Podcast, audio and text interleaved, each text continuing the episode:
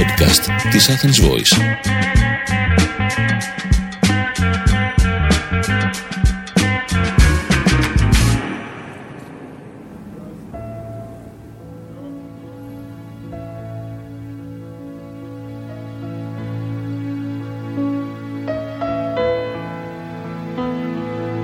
Ακούτε τη σειρά «Τα μονοπάτια των άστρων» του Διονύση Σιμόπουλου.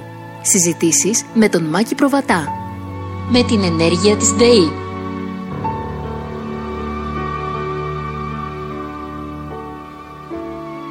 Μιλήσαμε λοιπόν στην προηγούμενη μας συζήτηση, μας είπατε για τη γέννηση και κυρίως για το θάνατο, που έμοιαζε πολύ πιο εντυπωσιακός του ήλιου. Ο ήλιος, ο οποίος ως άστρο θεωρείται μεγάλο, μικρό, μεσαίο, τι θεωρείται? Τίποτα, λέγεται ένας κίτρινος νάνος. Είναι ένα μικρό σχετικά άστρο, ένα πυροελάχιστο άστρο.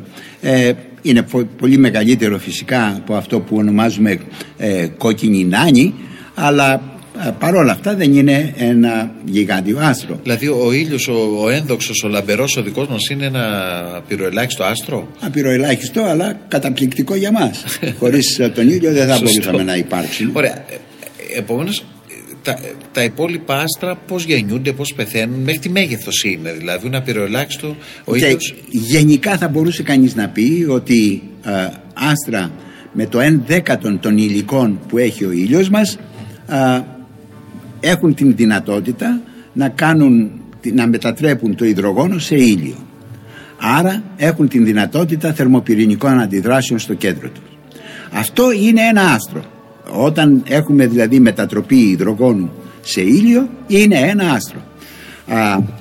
Μικρότερα όμως αντικείμενα, όπως για παράδειγμα ο Δίας, δεν κατόρθωσε να πάρει υλικά ώστε να δημιουργήσει θερμοπυρηνικές αντιδράσεις στο κέντρο του, και έμεινε ένας πλανήτης. Έτσι λοιπόν, άστρα είναι αυτά που έχουν περίπου το 1/10 των υλικών του ήλιου, και φτάνουμε φυσικά και μέχρι 50 φορές τα υλικά του ήλιου. 50 φορές είναι κατά κάποιον τρόπο ένα οριακό σημείο. Υπάρχουν φυσικά άστρα που έχουμε παρατηρήσει άλλωστε, που φτάνουν και τα 150 φορές τα υλικά που έχει ο ήλιος μας και μπορούν να υπάρξουν. Αλλά αυτές είναι οι εξαιρέσεις που αποτελούν φυσικά απόδειξη και του κανόνα. Τα 50 φορές τα υλικά ενός άστρου είναι, θα μπορούσε κανείς να πει, ένα θεωρητικό όριο. Έτσι λοιπόν, όταν μιλάμε όμως για άστρα με 2, 3, 4, 10, 20, 30 φορές τα υλικά που έχει ο ήλιος μας, τότε μιλάμε για γιγάντια άστρα. Όχι μόνο σε μέγεθος, όχι μόνο σε ποσότητα υλικών, αλλά επίσης και σε πολύ μικρότερη διάρκεια ζωής. Δηλαδή ένα άστρο με το 1/5 με τα μισά υλικά που έχει ο ήλιος μας θα ζήσει πολύ περισσότερο από ότι ο ήλιος μας. Θα ζήσει εκατοντάδες ίσως δισεκατομμύρια χρόνια. Ο ήλιος μας είπαμε ότι έχει μια ηλικία 5 περίπου δισεκατομμυρίων ετών και έχει άλλα 6 με 7 δισεκατομμύρια. Σύνολο δηλαδή 12 δισεκατομμύρια. Όσο μεγενθύνεται όμως η ποσότητα των υλικών, το μέγεθος του άστρου, τόσο ελαττώνεται και η διάρκεια της ζωής του. Δηλαδή τα γιγάντια άστρα είναι πλούσια σε υλικά και νομίζουν ότι αυτά είναι και άλλα δεν είναι. Πηγαίνουν κάθε μέρα στα μπουζούκια, χαλάνε δηλαδή τα υλικά τους πολύ γρήγορα. Ο ήλιος 12 δισεκατομμύρια χρόνια, ένα άστρο 25 περίπου φορές τα υλικά που έχει ο ήλιος μας, 9 εκατομμύρια χρόνια. Δηλαδή ελάχιστη ποσότητα ζωής για τα γιγάντια άστρα. Να ρωτήσω κάτι? Εδώ πραγματικά είναι το ου και το πολλό το εφ, έτσι. Ναι, θέλω να πω. Μέχρι ένα άστρο, πόσο είπαμε, μέχρι πόσο μπορεί να φτάσει λιγότερο από το υλικό του ήλιου να έχει? Το 1/10. Το 1/10. Και αυτό πια. Ξέρουμε ένα τέτοιο άστρο, έχουμε ένα όνομα? Βέβαια, τα βλέπουμε. Εντάξει, είναι όλα σε καταλόγους. Έχουμε καταλόγους οι οποίοι, για παράδειγμα, έχουν κωδικούς HD 35, 62, 86. Δεν έχουμε ονόματα για κάθε άστρο. Γεγονός είναι ένα, ότι όταν μιλάμε για γιγάντια άστρα, εκεί είναι διαφορετικά είδη, ανάλογα με την ποσότητα των υλικών, ανάλογα με την εξελικτική τους πορεία. Ο θάνατος τους είναι ίδιος, είναι όπως το περιγράψαμε στον ήλιο, είναι διαφορετική διαδικασία? Εκεί γίνεται μια άλλη τελείως διαδικασία, η οποία είναι ιδιαίτερα ενδιαφέρουσα, και χωρίς αυτή τη διαδικασία δεν θα μπορούσε να μιλάει ο Μάκης με το Διονύση αυτή τη στιγμή. Χωρίς δηλαδή την ύπαρξη αυτών των ελάχιστων γιγάντιων άστρων, δεν θα υπήρχαμε εμείς εδώ. Αυτό πώς προκύπτει? Θα το εξηγήσω σε λίγο.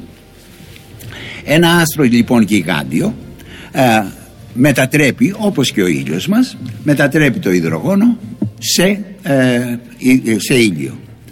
Αλλά συνεχίζει μετά η καύση από το ήλιο, μετατρέπεται στα ανώτερα χημικά στοιχεία, στον άνθρακα για παράδειγμα, στο οξυγόνο. Μετατρέπεται δηλαδή από υδρογόνο σε άνθρακα, ο άνθρακας από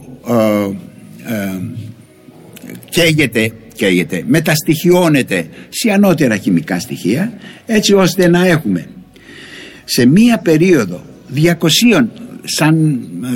σε ένα μικρό δηλαδή σε σύγκριση με τα γιγάντια άστρα, σε μία περίοδο 200 εκατομμυρίων 500 χιλιάδων ετών, η θερμοκρασία που επικρατεί στο εσωτερικό ενός τέτοιου άστρου ανεβαίνει στα 200 εκατομμύρια βαθμούς, όταν στον ήλιο μας η θερμοκρασία δεν υπερβαίνει τα 20 περίπου, δηλαδή δεκαπλάσια θερμοκρασία. Αυτή η δεκαπλάσια θερμοκρασία, λόγω της συμπίεσης των εξωτερικών στρωμάτων, μεταστοιχιώνει το ήλιο σε οξυγόνο και άνθρακα. Ο άνθρακας μεταστοιχιώνεται μέσα σε 100 μόλις χρόνια, μέσα σε 100 μόλις χρόνια, όχι χιλιάδες, αλλά 100 χρόνια, μεταστοιχιώνεται σε νέον και σε ανώτερα χημικά στοιχεία. Το νέον μεταστοιχιώνεται σε οξυγόνο μέσα σε ένα χρόνο αυτό, αλλά κάτω από μία θερμοκρασία η οποία φτάνει το 1,5 περίπου δισεκατομμύρια βαθμούς, και φτάνουμε σιγά σιγά στο πυρίτιο.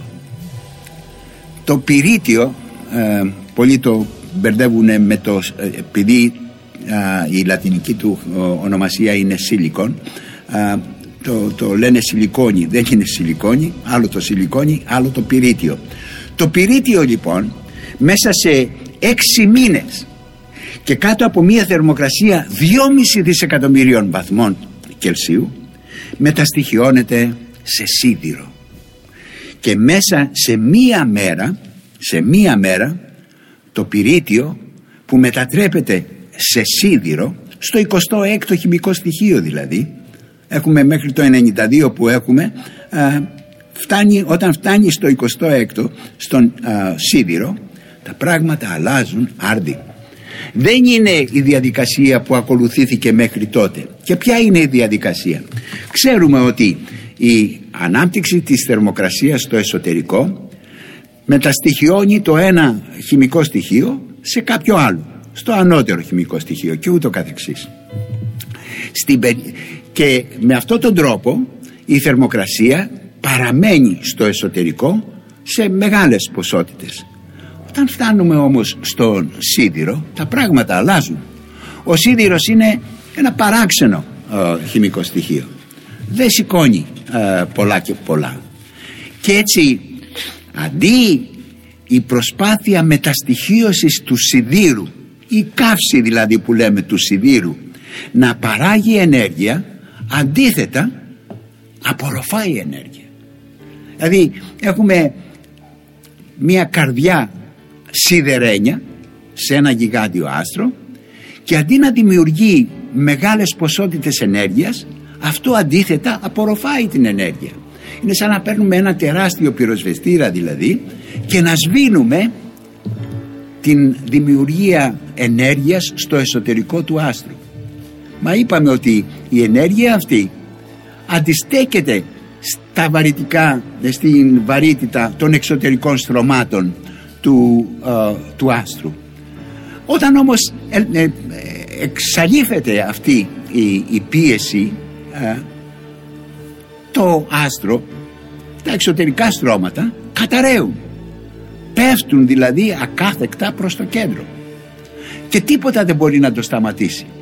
Φαντάσου δηλαδή ένα ολόκληρο γιγάντιο άστρο να μέσα σε κλάσμα του δευτερολέπτου να καταραίει, γιατί σταμάτησε η ενέργεια που το κράταγε σε ισορροπία, να καταραίει και να συμπιέζει τον πυρήνα σε τέτοιο βαθμό ώστε πλέον τα υλικά του πυρήνα να μην μπορούν να αντέξουν άλλη πίεση, με αποτέλεσμα τα υλικά που έρχονται από το εξωτερικό στον εσωτερικό πυρήνα να εξωστρακίζονται σαν τεράστιες κοσμικές μπουλντόζες. Φαντάσου δηλαδή όλα αυτά τα υλικά που πέφτουν προς το κέντρο να εξωστρακίζονται προς τα έξω και μέσα σε 2,5 ώρες, δηλαδή σε κλάσμα απειροελάχιστο διάρκειας, μέσα σε πολύ μικρό χρονικό διάστημα, αυτά τα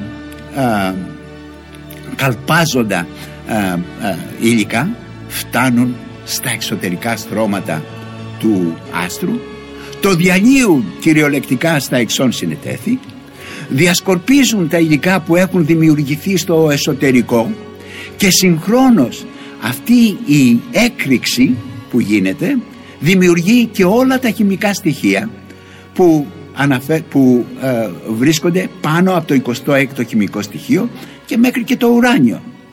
Έτσι λοιπόν όλα αυτά τα υλικά, τα 92 χημικά στοιχεία που έχουν δημιουργηθεί σε όλη αυτή τη διαδικασία της γέννησης, της εξέλιξης και του θανάτου, της έκρηξης της αστρικής, με μια έκρηξη που ονομάζεται σούπερνόβα, διασκορπίζονται στο διάστημα.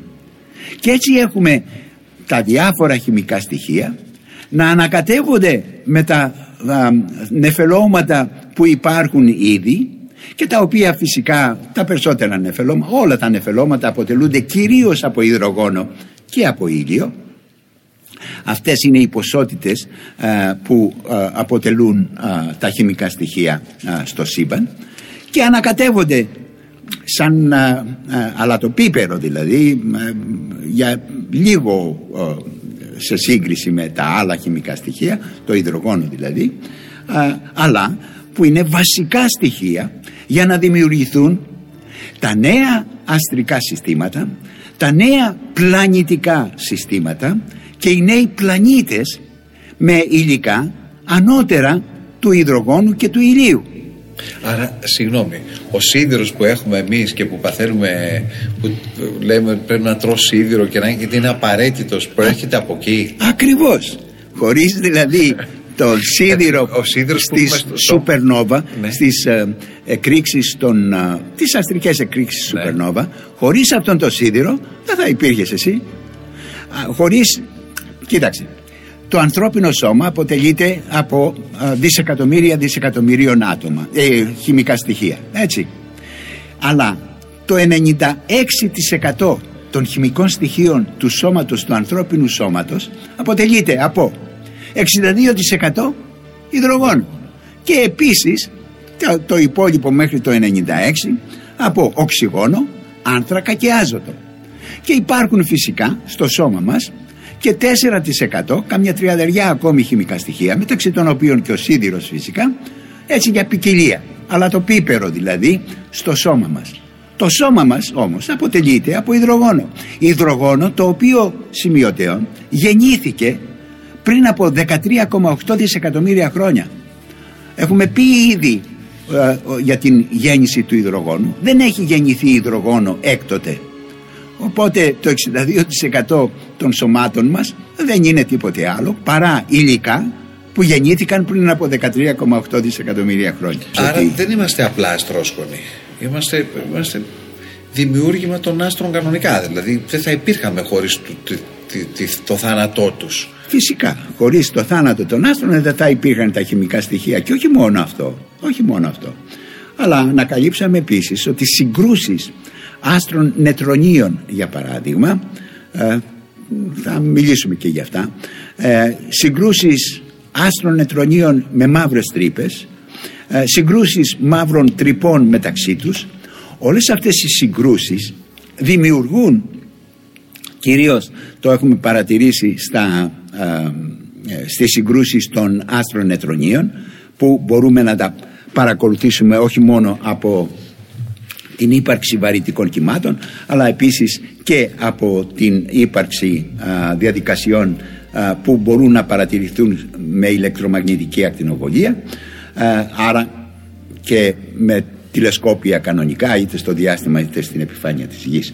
Ο χρυσός και ο άργυρος δημιουργείται στη διαδικασία σύγκρουσης δύο άστρων νετρονίων. Δηλαδή, όταν, όπως περιέγραψα προηγουμένως, έχουμε την έκρηξη μιας αστρικής supernova, δηλαδή την διάλυση κατά κάποιο τρόπο ενός άστρου, στον πυρήνα, αντί για λευκός νάνος, ο πυρήνας ενός τέτοιου γιγάντιου άστρου μετατρέπεται σε αυτό που ονομάζουμε άστρο νετρονίων. Δηλαδή αποτελείται αυτός ο πυρήνας από νετρόνια. Έχουμε τα νετρόνια τα κανονικά, και επίσης η συμπίεση αυτού του πυρήνα είναι τόσο μεγάλη ώστε τα ηλεκτρόνια εισχωρούν στο εσωτερικό των πρωτονίων και μετατρέπουν τα πρωτόνια σε νετρόνια. Έτσι λοιπόν έχουμε έναν πυρήνα, έχουμε ένα άστρο δηλαδή, το οποίο αποτελείται ουσιαστικά κατά 99,99% από νετρόνια. Είναι το πιο συνταρακτικό, το πιο συμπιεσμένο υλικό που υπάρχει στο σύμπαν. Για παράδειγμα, ένα κουταλάκι από τα υλικά ενός άσπρου νάνου, του δικού μας δηλαδή άσπρου νάνου στον ήλιο, ένα κουταλάκι ζυγίζει, κουταλάκι υλικών, αν μπορούσαμε να το ζυγίσουμε έτσι, ζυγίζει περίπου 10 αεροπλανοφόρα. Όσο 10 αεροπλανοφόρα, επειδή είναι συμπιεσμένος ο λευκός νάνος, τα υλικά του λευκού νάνου είναι συμπιεσμένα. Όταν όμως μιλάμε σε μικρή ποσότητα, ναι, έχει τέτοιο βάρος. Ακριβώς. Όταν μιλάμε όμως για την πυκνότητα ενός άστρου νετρονίων, εκεί μιλάμε για πράγματα τα οποία ούτε μπορούμε να φανταστούμε τι συμβαίνει. Τα χαρακτηριστικά που έχουν τα άστρα νετρονίων είναι πραγματικά συνταρακτικά. Αλλά παρόλα αυτά είναι άστρα που μπορούμε να παρατηρήσουμε, εκπέμπουν ακτινοβολία που μπορέσαμε να παρατηρήσουμε για πρώτη φορά το 1967, και μάλιστα επειδή δεν γνωρίζαμε το 1967, ήμουν ακόμη στο πανεπιστήμιο όταν γινόταν όλα αυτά, επειδή δεν μπορούσαμε να εξηγήσουμε τι ήταν, χαριετιζόμενοι ορισμένοι ερευνητές τα ονόμασαν LGM, Little Green Men, ότι είναι μηνύματα δηλαδή από εξωγήινους πολιτισμούς.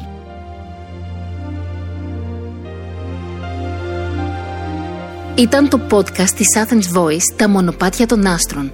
Ο Διονύσης Σιμόπουλος σε μια συζήτηση με τον Μάκη Προβατά. Με την ενέργεια της ΔΕΗ.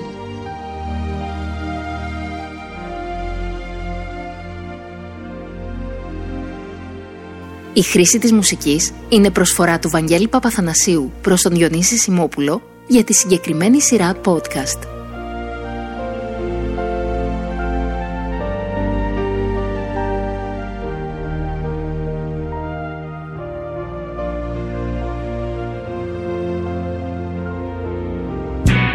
Ήταν ένα podcast από την Athens Voice.